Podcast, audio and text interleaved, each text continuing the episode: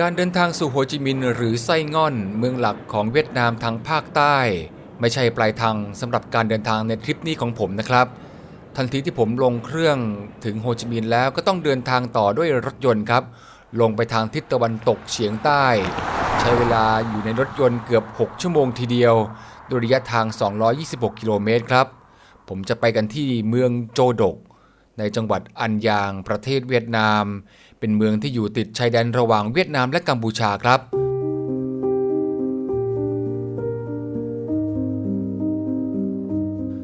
โจดกนั้นบันทึกไว้ในประวัติศาสตร์ในช่วงปีพุทธศักราช 2376 ถึง 2390 ตรงกับสมัยรัชกาลที่ 3 ของไทย มีสองขั้วอำนาจในภูมิภาคนี้ครับ คือยวนและสยาม ได้ขนกำลังกองทัพทั้งทางบกและทางเรือ มาทำศึกใหญ่กันที่นี่ถึง 4 ครั้งทีเดียวครับ นั่นคือสงครามอันนำสยามยุทธผลัดกันแพ้ผลัดกันชนะยาวนานถึง 4 ปี จนต้องเจรจาสงบศึกทำให้ดินแดนของชาวเขมรนั้น ได้กลายเป็นอาณาจักรกันชนมาตลอดครับ ผมได้ตามรอยเส้นทางเดินทัพมาถึงสมรภูมิที่มีการสูญเสียเลือดเนื้อของไพรพลเรือนแสน และก็ได้พบเห็นวิถีชีวิตของชาวเวียดนามเชื้อสายคแมร์ที่ยังคงพูดภาษาแม่ของตัวเองครับ เรียกได้ว่ามาเวียดนาม แต่เหมือนว่าอยู่ในกัมพูชากันเลยทีเดียว ผมนรชิตรจนานนท์ผู้ดำเนินรายการ จะพาคุณผู้ฟังเข้าสู่บรรยากาศของโจดก ในยุคสมัยที่มีเส้นแบ่งเขตแดนมากั้นขวาง คนเวียดนามเชื้อสายเขมรที่อยู่ในเวียดนาม พวกเขาอยู่กันอย่างไร ในความต่างทางวัฒนธรรมประเพณีความเชื่อ ติดตามเรื่องราวจากเสียง จากคำบอกเล่าของชาวบ้านในพื้นที่กับ Spirit Along the Way ครับ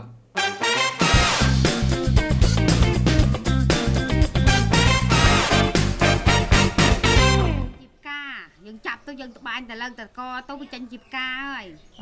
nó gà pre là ba คำว่าคแมกรอมนั้นหมายถึงชาวคแมที่อาศัยอยู่ในถิ่นฐานตอนล่างครับ ได้รวมกลุ่มกันเป็นชุมชนใหญ่บนพื้นที่ราบ ตั้งแต่ทางตอนใต้ของโตนเลสาบครับ เลื่อยมาจนถึงปลายแม่น้ำโขงก่อนที่จะไหลออกสู่ทะเล ซึ่งเมื่อมีการแบ่งเขตแดนหลังสิ้นยุคอาณานิคมของฝรั่งเศสที่กลับบ้านไปแล้วนั้น ก็เอาดินแดนส่วนหนึ่งไปเป็นของเวียดนามครับ ถึงตรงนี้แล้วก็คงไม่ใช่เรื่องที่น่าแปลกใจเลยใช่ไหมครับว่าทำไมพื้นที่บริเวณทางตอนใต้ ตรงที่แม่น้ำโขงไหลผ่าน จนออกปากแม่น้ำนั้น จึงมีชาวเวียดนามเชื้อสายคแมรอาศัยอยู่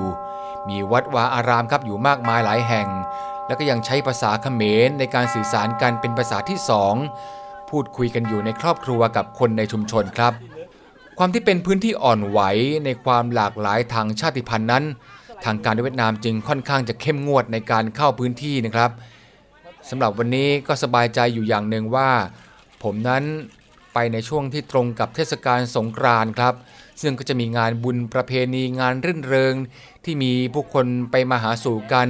ก็มีความคึกคักเป็นพิเศษครับ แล้วก็เป็นจุดที่เขาดึงดูดการท่องเที่ยว ให้มาชมความหลากหลายเชื้อชาติในเวียดนามอีกด้วย แล้ววันนี้เราก็ยังมีผู้นำทางที่เป็นคนเวียดนามครับจากฮานอย คือคุณเหยียนกวาง และก็คุณสิทธิ์ครับเป็นชาวเวียดนามเชื้อสายคแมรในพื้นที่ ก็มาเป็นผู้นำทางให้เราในทริปนี้ด้วย ประตูเมืองบนถนนสายหลักเป็นสัญญาณให้ผมรู้ว่ารถได้ขับเคลื่อนเข้าสู่เมืองโจดกแล้วครับ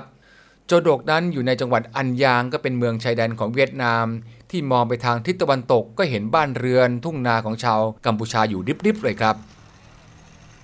และถัดมาก็มีคลองขุดเป็นแนวตรงครับ ขนาดความกว้างคะเนด้วยสายตาก็ราว 20 เมตร ซึ่งเมื่อก่อนนั้นคลองนี้ก็มีขนาดกว้างกว่านี้ครับ ขนาดที่ว่าเรือสำเภาสามารถแล่นผ่านได้ คลองขุดนี้มีชื่อว่าคลองเหวินเต๋ครับ มีความยาว 100 กิโลเมตร คลองนี้ตั้งต้นจากเมืองโจโดกครับ แล้วก็ไปออกทะเลทางด้านเมืองฮาเตียนครับ ซึ่งอยู่ทางใต้ แล้วก็จากฮาเตียนนั้นถ้าเกิดเราหันหัวเรือไปทางขวานั้น ก็จะเลาะเลียบไปถึงเกาะฝูกวอกครับ เกาะกง ตราด จันทบุรี เข้าบางกอกได้เลยครับ ที่สมุทรปราการคลองเหวินเต๋เป็นคลองที่แม่ทัพชาวเวียดนามผู้หนึ่ง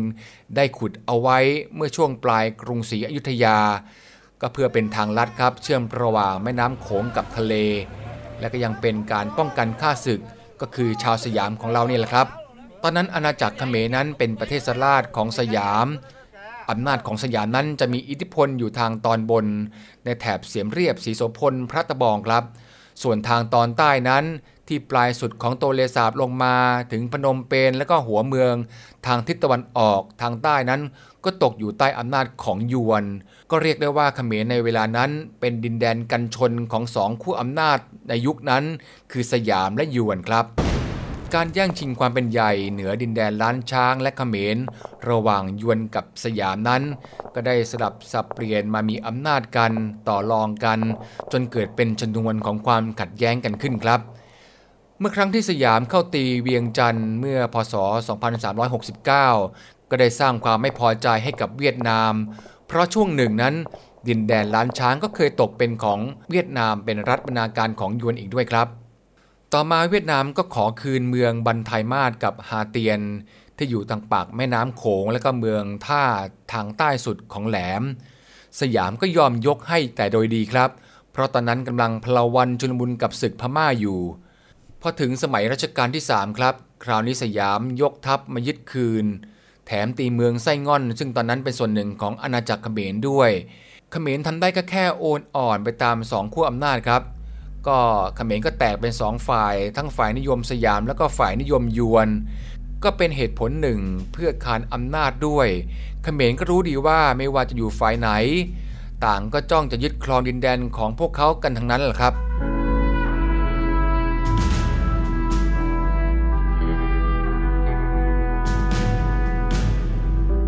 อันดันสยามยุทธการศึกระหว่างสยามและยวน ที่นำความสูญเสียให้กับชาวเขมรไพร่พลล้มตายเป็นจำนวนมากเลยครับ ได้เกิดศึกปะทะกันดุเดือดที่เมืองนี้ คือโจดกที่เรามาเยือนนั่นเองครับ ทัพบบกของสยามนำโดยเจ้าพระยาบดินเดชา สิงห์สิงหเสนีนำไพร่พลจากพระนครครับ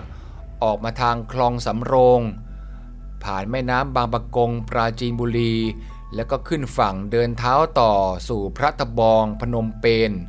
ระหว่างทางก็เกณฑ์ผู้คนครับ มาร่วมรบทั้งชาวสยาม ชาวกเขมร แล้วก็ล่องตามแม่น้ำบาซักครับ มาถึงเมืองโจดก ที่นัดกันรวมพลกับกองทัพเรือของสยาม ที่นำโดยเจ้าพระยาพระคลัง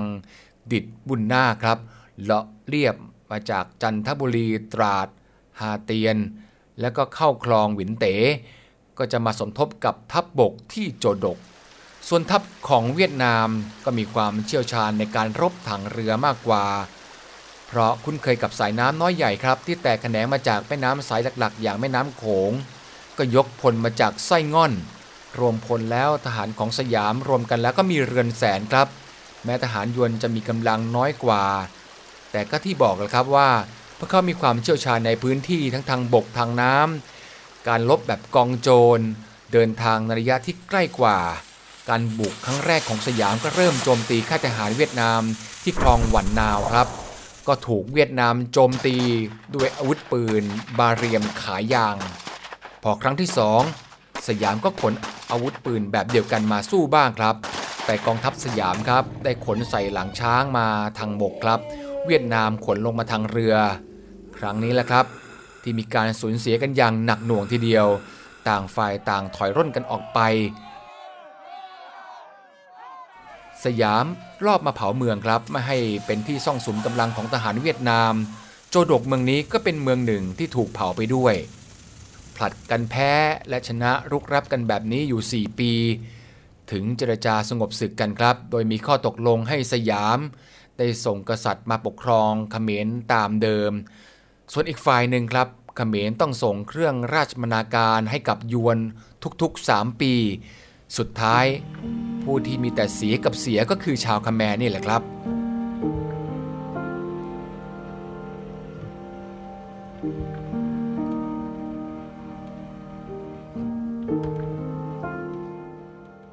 ชาวคแมรที่ตกค้างหลังจากที่มือที่3 คือฝรั่งเศสเข้ามาในฐานะของผู้อารักขา และก็มาแบ่งเขตแดนครับสร้างความชอบธรรมในการคุ้มครองดินแดนเขมร ชาวเขมรที่อยู่ในเขตแดนทางฝั่งเวียดนาม ก็จึงกลายเป็นคนเวียดนามเชื้อสายเขมร อย่างที่เราได้เข้าไปสัมผัสชีวิตความเป็นอยู่ของพวกเขาในวันนี้ครับ mình người nào à, mình thay à, dệt được đẹp đó mời mình mương á อ่าเหมือนเรียก dạ นะ mương dệt tại mình dệt À, không một như- mình ai สัง không เกต biết. ง่ายๆครับ ถ้าเป็นชุมชนเวียดนาม เชื้อสายเขมรแล้ว มักจะอยู่ตามท้องไร่ท้องนาทำการเกษตรเสียส่วนใหญ่ ส่วนชาวเวียดนามจะจับจองพื้นที่การค้าตามเส้นทางการคมนาคม และพื้นที่ส่วนนี้ก็ยังมีชาวเวียดนามที่มีเชื้อสายแขกจามครับ อาศัยอยู่ริมฝั่งแม่น้ำอีกด้วย ตอนนี้ผมล่องเรือไปตามคลองขลุดหวนเต๋ครับคลองนี้ได้มาเชื่อมต่อกับแม่น้ำบาซักที่โจโดกครับ เลี้ยวซ้ายขึ้นไปด้านบน ถ้าเราเดินเรือไปก็จะถึงพนมเปญ ถ้าไปทางขวาเลยไปอีกสักนิดครับ ก็จะสบกับแม่น้ำโขง ที่สามารถเดินเรือขึ้นไปยังไส้ง่อนหรือโฮจิมินห์ซิตี้ได้ บริเวณศพน้ำโขงและก็บาสักนั้น มีชุมชนชาวแขกจามที่นับถือศาสนาอิสลามอยู่ที่นี่ครับ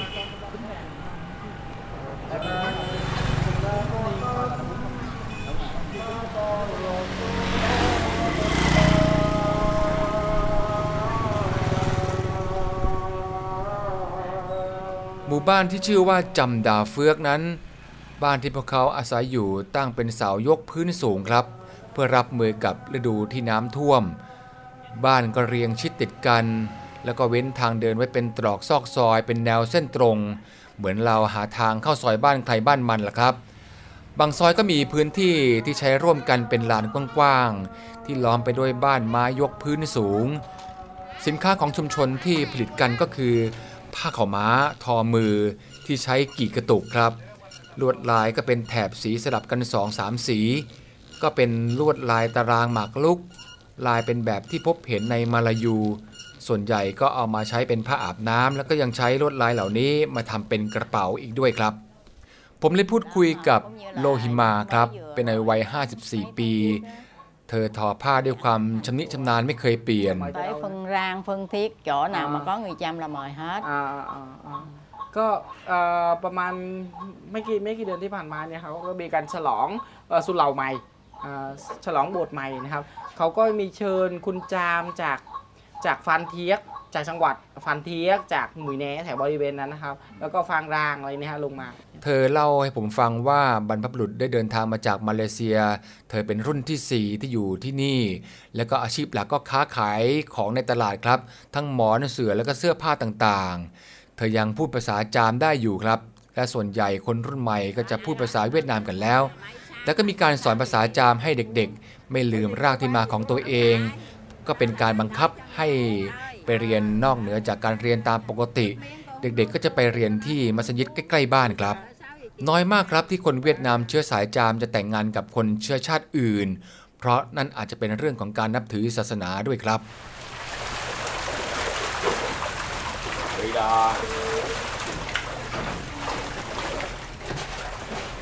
ที่นี่ถ้ามาถึงแล้วก็ต้องมีปลาดอลลี่ หรือปลาสวายเวียดนามขึ้นโต๊ะสักหลาย ๆ มือครับ เนื้อปลานั้นอร่อย เหมือนกินอาหารทะเลราคาแพงๆเลยครับ แต่จริงๆแล้วเป็นปลาเลี้ยงของคนในแถบลุ่มน้ำที่มีหลากหลายสายน้ำมาสบกัน และก็อยู่ไม่ไกลจากทะเล ดอรี่นั้นเป็นปลาน้ำจืด เนื้อขาวๆแน่น ๆ ซึ่งเนื้อขาวๆก็เป็นเทคนิคการเลี้ยงของชาวเวียดนามครับ ที่เน้นการให้อาหารปลาป่นที่ให้โปรตีนสูง ก็มีการไหลเวียนจัดการน้ำให้สะอาดอยู่ตลอดเวลา โดยอาศัยการขึ้นลงของน้ำครับ อาหารเนี่ยเขาจะมีอาหารปลาลอยกับอาหารปลาจมนะเพราะเมื่อกี้ที่กำลังให้อยู่เราเห็นให้อยู่เนี่ยเป็นอาหารจะพวกปลาเกล็ดนะอาหารเนี่ยมันจะไม่จม เวลาโรยหมดลงไปเนี่ยมันจะลอย แล้วปลาพวกนี้จะกินนะแล้วก็อีกอันหนึ่งก็คือโดยใช้เครื่องเขาก็จะเอาอาหารเนี่ยเทใส่เครื่องแล้วก็จะปั่นสดเขาเรียกปล่อยสด อาหารจะไม่เป็นเม็ดแบบนั้น มันจะเหมือนเป็นผงผง อันนี้จม อ่าเขาก็จะมีรางจ่ายไปสองข้าง ครับ จ่ายไปสองข้างปุ๊บเราลงไปเนี่ยมันคือปลาดอลลี่จะอยู่ข้างล่างเป็นปูปักตระกูลปลาเกล็ด จะกินอยู่ข้างล่างปลาปลาดอลลี่เนี่ยจะเป็นปลาที่ที่ว่ายใต้ใต้น้ำจะขึ้นไม่มาโชว์บนผิวน้ำเพราะฉะนั้นเขาจะเลี้ยงรวมกันพอการเลี้ยงรวมกันเนี่ยนะข้อดีอย่างหนึ่งก็คือเขาสามารถตักผลผลิตขายได้เป็นเป็นละลอกละลอก โดยที่ไม่จำเป็นต้องจะต้องรอปลาดอลลี่โต แต่สองปลาปลาตระกูลพวกนี้มันอยู่ร่วมกันได้อย่างมีความสุข มันไม่ได้กัดกันนะต้องมาดูตรงนี้จะเห็นชัดคุณเลืองวังเหยาครับ ชาวเรือที่ผมจ้างมาขับเรือพาล่องตามคลองและก็แม่น้ำก็ชวนผมไปที่บ้านที่อยู่บนแพที่มีกระชังอยู่ใต้แพครับ ไว้เลี้ยงปลาขาย คุณเลืองวังเหยานั้นอายุ 61 ปีแล้วครับได้เห็นการเปลี่ยนแปลงที่เกิดขึ้นกับแม่น้ำสายนี้ ก่อนนั้นก็มีแพบ้านเรือนเยอะกว่านี้เลยครับ พอความเจริญบนบกเข้ามาก็มีถนนตัดผ่าน คนที่อยู่ริมน้ำก็ย้ายขึ้นไปบนฝั่งครับ ไปทำมาหากินปักหลักอาศัยกันอยู่ข้างบนหมด ทุกวันนี้ก็ยังอยู่ยากทำมาหากินยาก คนจับปลาก็แอบมาจับปลาเอาไฟฟ้ามาช็อตครับ ปลาก็ตายหมด ขยะก็เยอะ เพราะคนที่อยู่ริมน้ำก็ไม่รู้ว่าจะเอาขยะไปทิ้งไว้ที่ไหน ตัวเขาเองก็ยังทิ้งขยะลงแม่น้ำเลยครับ มันกลายเป็นความเคยชินครับ มีอะไรก็โยนทิ้งลงแม่น้ำลงไป เมื่อก่อนนี้ครับ เอาไม้ตีไปนี่ปลากระโดดว่ายกันเต็มเลยครับ เดี๋ยวนี้เขาก็เลี้ยงปลาในกระชัง ปลาในแม่น้ำก็ตายเยอะเพราะน้ำเสียครับ น้ำเสียก็ไม่ได้มาจากขยะที่ทิ้งอย่างเดียวนะครับ แต่มาจากสารเคมีที่ไหลมาจากท้องไร่ท้องนา ที่มักจะใช้ยาฆ่าแมลงปล่อยลงแม่น้ำก็น้ำก็สกปรกมากขึ้นเรื่อยๆทำให้เป็นพิษต่อปลาครับ ด้วยเหตุผลนี้ทำให้เขาต้องใช้ยาเพื่อดูแลปลาที่เขาเลี้ยงอยู่ แล้วก็มีค่าใช้จ่ายเรื่องยาที่ต้องมีไว้จ่ายอยู่เสมอเลยครับ ลองฟังเหตุผลดูครับว่าทำไมเขาถึงเลิกเลี้ยงปลาดอลลี่ไปครับ Là cái nguyên do cưng biết tại sao không? Lúc mà cái con nước đứng như nè nó thiếu oxy á, mình mắc đưa máy vô mình đạp một mùa cá gì á, mình đạp tốn dầu rất nhiều. อ่า Rồi mình mắc ờ, nhiều khi con nước đứng á, 12 1 giờ đêm, mình thức suốt luôn chịu không nổi. อ๋อเขาบอกว่าเอ่อถ้าเลี้ยงปลาดอลลี่เนี่ยนะครับ เลี้ยงปลาดอลลี่เนี่ยนะครับ ก็คือว่าเอ่อถ้าน้ำน้ำไหลเนี่ยมันมันมันโอซีเออออกซิเจนนะครับอ่าออกซิเจนนะครับ ก็จะมาเลี้ยงปลาเนี่ยมันครบ แต่ถ้าเวลาน้ำมันไม่ไหลอะน้ำนิ่งอะครับเขาต้องใช้เครื่องเอ่อเพื่อจะปั่นน้ำเข้ามาเพื่อจะมีออกซิเจนนะครับแต่ว่าปัญหาหลักก็คือว่า ออกซิเจนเนี่ยเครื่องนั้นนะครับก็ต้องใช้น้ำมันเพื่อจะปั่นอ่าเพราะฉะนั้นแต่ละแต่ละแต่ละฤดูเนี่ยเขาใช้น้ำมันเพื่อจะปั่นออกซิเจนให้ปลาดอลลี่เนี่ยมันเยอะมากๆอ่าแล้วแล้วก็อีกอย่างหนึ่งคือบางที่เนี่ยกลางคืนตอนเที่ยงคืนเนี่ยนะครับ แล้วน้ำมันก็จะไม่ไหลในกลางเที่ยงคืนมันก็จะมันก็จะนิ่ง เพราะฉะนั้นเที่ยงคืนเราต้องตื่นอ่าเที่ยงคืนเราต้องตื่นมาเพื่อจะปั่นอ่าเพื่อจะปั่นให้มันมีออกซิเจน ก็เลยว่าเขาเขานอนดึกตื่นเช้านอนดึกตื่นเช้า เยอะก็เลยไม่ไหวแล้ว ตอนนี้เขาเลี้ยงปลากระแหแทนครับ พันปลานั้นมาจากอีกเมืองหนึ่งที่อยู่ริมแม่น้ำโขง ก็ซื้อพันปลามาก็ตอนเล็กๆ ก็ยาวแค่2เซนติเมตรครับ ก็ต้องเลี้ยงนานถึง 10 เดือนทีเดียว กว่ามันจะโตพอที่จะขนาดขายได้ครับ ก็ที่ลอยอยู่ใกล้ผิวน้ำเนี่ยจะมีอยู่สองสายพันธุ์ ที่เป็นหางแดงเนี่ยชื่อว่าปลากระแห ถ้าชื่อเต็มของเขาก็คือปลากระแหคีบแดงอยู่ในวงเดียวของของปลาตะเพียน แล้วก็ส่วนที่ไม่มีสีเนี่ยอยู่ในวงอยู่ในกลุ่มปลาในนะเป็นตระกูลทั้งสองเนี่ยเป็นตระกูลปลาเกล็ดกินพืชสามสี่สิบห้าถึงหกสิบวันก็จับขายได้แล้ว ถ้าน้ำดีนะเนี่ยเราจะเห็นว่าตอนนี้น้ำไหลดีมาก ปลาเล่นน้ำสนุกสนาน ส่วนปลาที่ไม่ค่อยแข็งแรงเนี่ยจะไม่ค่อยมารวมกลุ่มอยู่ตรงนี้ จะแยกเดี่ยวออกไปทางนู้น จะไม่ค่อยมาเบียดชาวบ้านเนี่ยสังเกตให้เห็นเขาขายได้ 1 ตันนั้น 44 ล้านดองครับ ก็ประมาณ 65,000 บาท ขายราคาแบบนี้ก็ถือว่ายังขาดทุนอยู่ดีครับ ถ้าดีหน่อยก็เพียงแค่ว่าเท่าทุนเอาเงินตรงนี้ มาทำทุนต่อมาเลี้ยงปลารุ่นใหม่ๆ ขายต่อไป เราก็ถามเรื่องค่าใช้จ่ายของการเลี้ยงปลาครับ อาหารปลาที่เขาซื้อนั้น 1 กิโลกรัมนั้นตกราวๆ10,000ดองครับ วันหนึ่งต้องใช้ถึง 500 กิโลกรัม ก็เท่ากับว่า วันหนึ่งต้องใช้ 5 ล้านโดงต่อวันครับ และถ้าเป็น 1 เดือนก็ต้องมาคูณกับ 30 วันครับ ก็ต้องใช้ถึง 150 ล้านดงต่อเดือน กว่าปลาจะโตถึง 10 เดือน ก็ต้องหมดค่าอาหารไปทั้งหมดก็ 1,500 ล้านดงครับ เท่ากับเงินบาทไทยก็ราวๆ2ล้านกว่าบาท ก็ไหนๆก็จะมีค่ายาที่ต้องซื้อมาทั้งหมดครับ ทุกอย่างต้องใช้เงินซื้อหมดเลยครับ บางทีราคาปลาก็ตกลงไปเยอะ ก็ต้องเลี้ยงไว้ก่อนครับ รอราคาที่ดีแล้วค่อยออกเอามาขายกัน chứ nó không có qua sông hậu rồi đâu nước nóng lắm nó không có qua nữa อ่าอ่าเขาบอกว่าด้วยส่วนใหญ่นะครับ ที่นี่จะเป็นปลาธรรมชาติแล้วก็จะเป็นปลาสวายปลาดอลลี่นะปลาสวายปลาดอลลี่ แล้วก็เป็นปลาปกติเล็กๆนะครับปกติเล็กๆเนี่ยธรรมชาติตามธรรมชาติครับ แต่สำหรับปลาตัวใหญ่ที่เป็นปลาโฮตัวใหญ่ ๆ ตัวนั้นนะครับปลากระหู้นะครับ ตัวนั้นก็จะอยู่ที่แม่น้ำโขงแต่แม่น้ำใหญ่ แต่แม่น้ำเล็กๆเนี่ยเขาก็ไม่ได้มาที่นี่ เพราะว่าเขาบอกว่าที่นี่น้ำมันร้อน น้ำมันอุ่น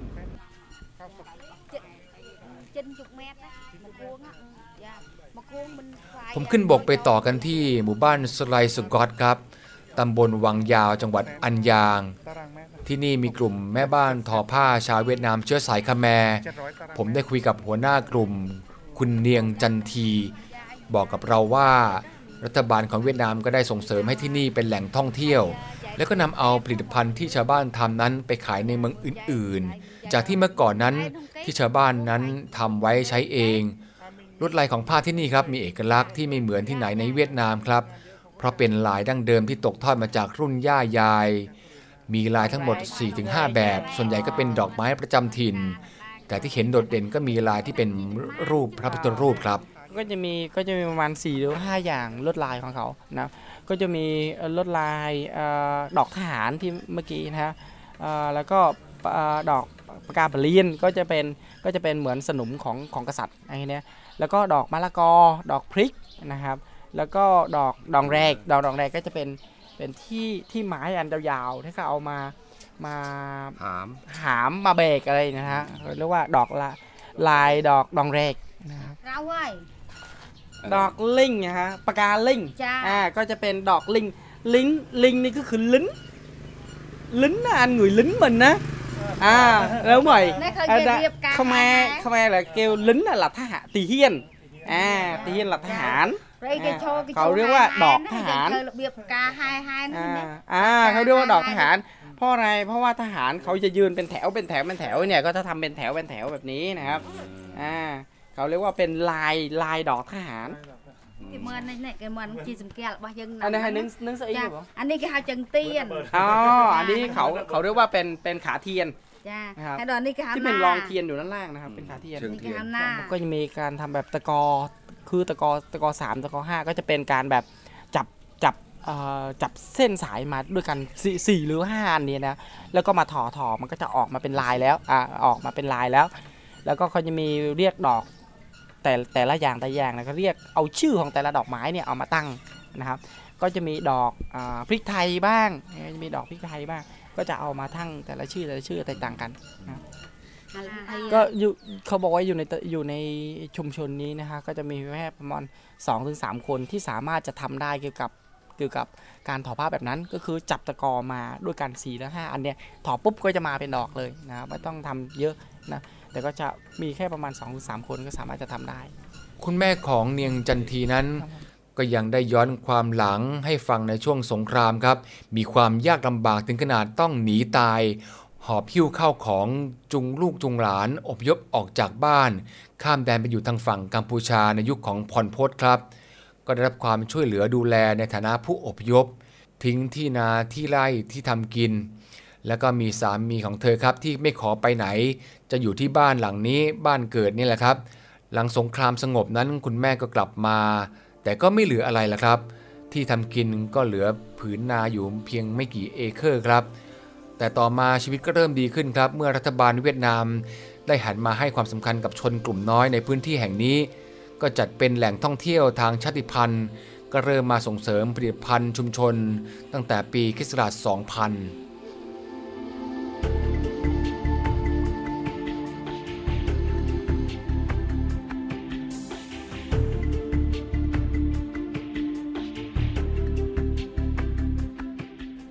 หากเราลองรบเส้นแบ่งเขตแดนออกครับ แล้วก็ลืมภาพความเป็นรัฐชาติหรือประเทศต่างๆ ไป แล้วก็หันมาสำรวจผู้คนในภูมิภาคเอเชียตะวันออกเฉียงใต้ ก็จะพบว่าพวกเรานั้นต่างอยู่ร่วมกันอย่างผสมผสานกลมกลืนครับ ไม่ว่าจะเป็นเชื้อชาติใด ก็ยังคงดำรงรักษาประเพณี วัฒนธรรม ได้รวมกลุ่มกันตามความเชื่อศรัทธา แล้วก็มีภาษาของตนเองไว้อยู่ครับ ราะพวกเขามาจากรากเหง้าที่ฝังลึกอยู่ในแผ่นดินนี้ร่วมกัน การดำเนินชีวิตตามวิถีทางของชาติพันธุ์ต่างๆ พวกเขาก็พร้อมครับที่จะอยู่ร่วมกันกับเพื่อนบ้าน มากกว่าการที่เป็นเพียงแค่กันชน หรือตัวกลางของความขัดแย้ง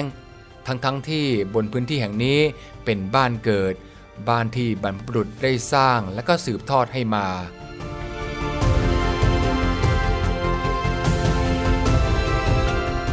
ตามรายการ Spirit Along the Way ได้ทางไทย PBS Podcast สำหรับวันนี้ สวัสดีครับ